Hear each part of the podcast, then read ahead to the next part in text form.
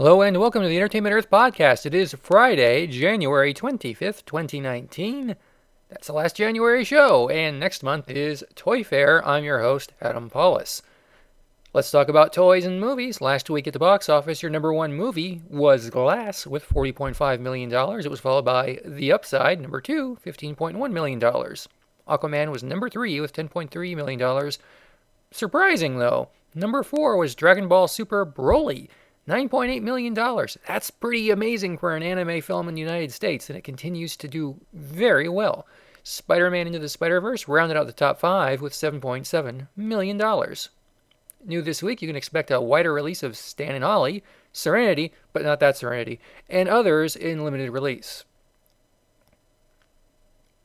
In the news, Nicolas Cage is going to star in and work on Color Out of Space, an H.P. Lovecraft story. More details uh, forthcoming. Weezer has released an EP of covers, or actually, it's an LP of covers called The Teal Album. As far as I can tell, it's digital only right now. If the CD or vinyl got released, I missed it already. Uh, they tend to do limited edition things, and that's annoying.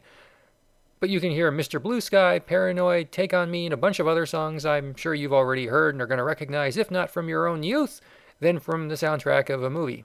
So you got options. On, on sale, at Entertainment Earth. Earth. Buy one, get one 40% off on all Enesco items. If you remember when maybe you saw Hallmark ornaments, there were also Enesco ornaments, and Enesco makes a whole lot more than ornaments now. Statues, hundreds of statues. We have over 650 collectibles and statues from Disney, Grinch, Aquaman, Pixar, and more.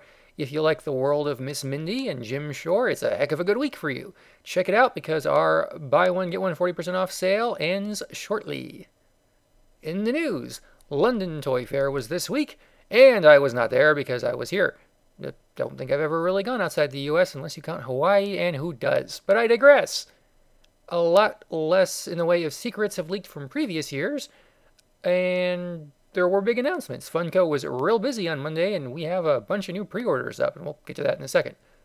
Uh, other new pre orders this week include the Halloween 2018 Ultimate Laurie Strode 7 inch action figure, which is like one of the coolest Jamie Lee Curtis toys I've ever seen. You gotta check it out. Uh, Funko's KFC Colonel Sanders pop vinyl figure.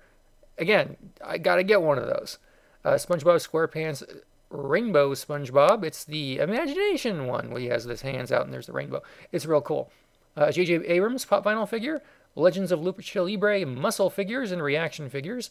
Bewitched pop vinyl, including Endora, Darrin, and Samantha. Only one Darrin, though, and I'll let you decide which one it is uh, Morrissey pop vinyl figure. Nightmare on Elm Street, Freddy Krueger talking mega scale doll. This thing's really cool. It's from Mezco Toys. When Mezco does horror figures, they're good. Go take a look. You're going to like it. And we have the Hellboy 25 ounce Geeky Tiki's mug, as well as like over 100 more Funko items and more Playmobil and some Hasbro stuff. And we're just adding new things constantly.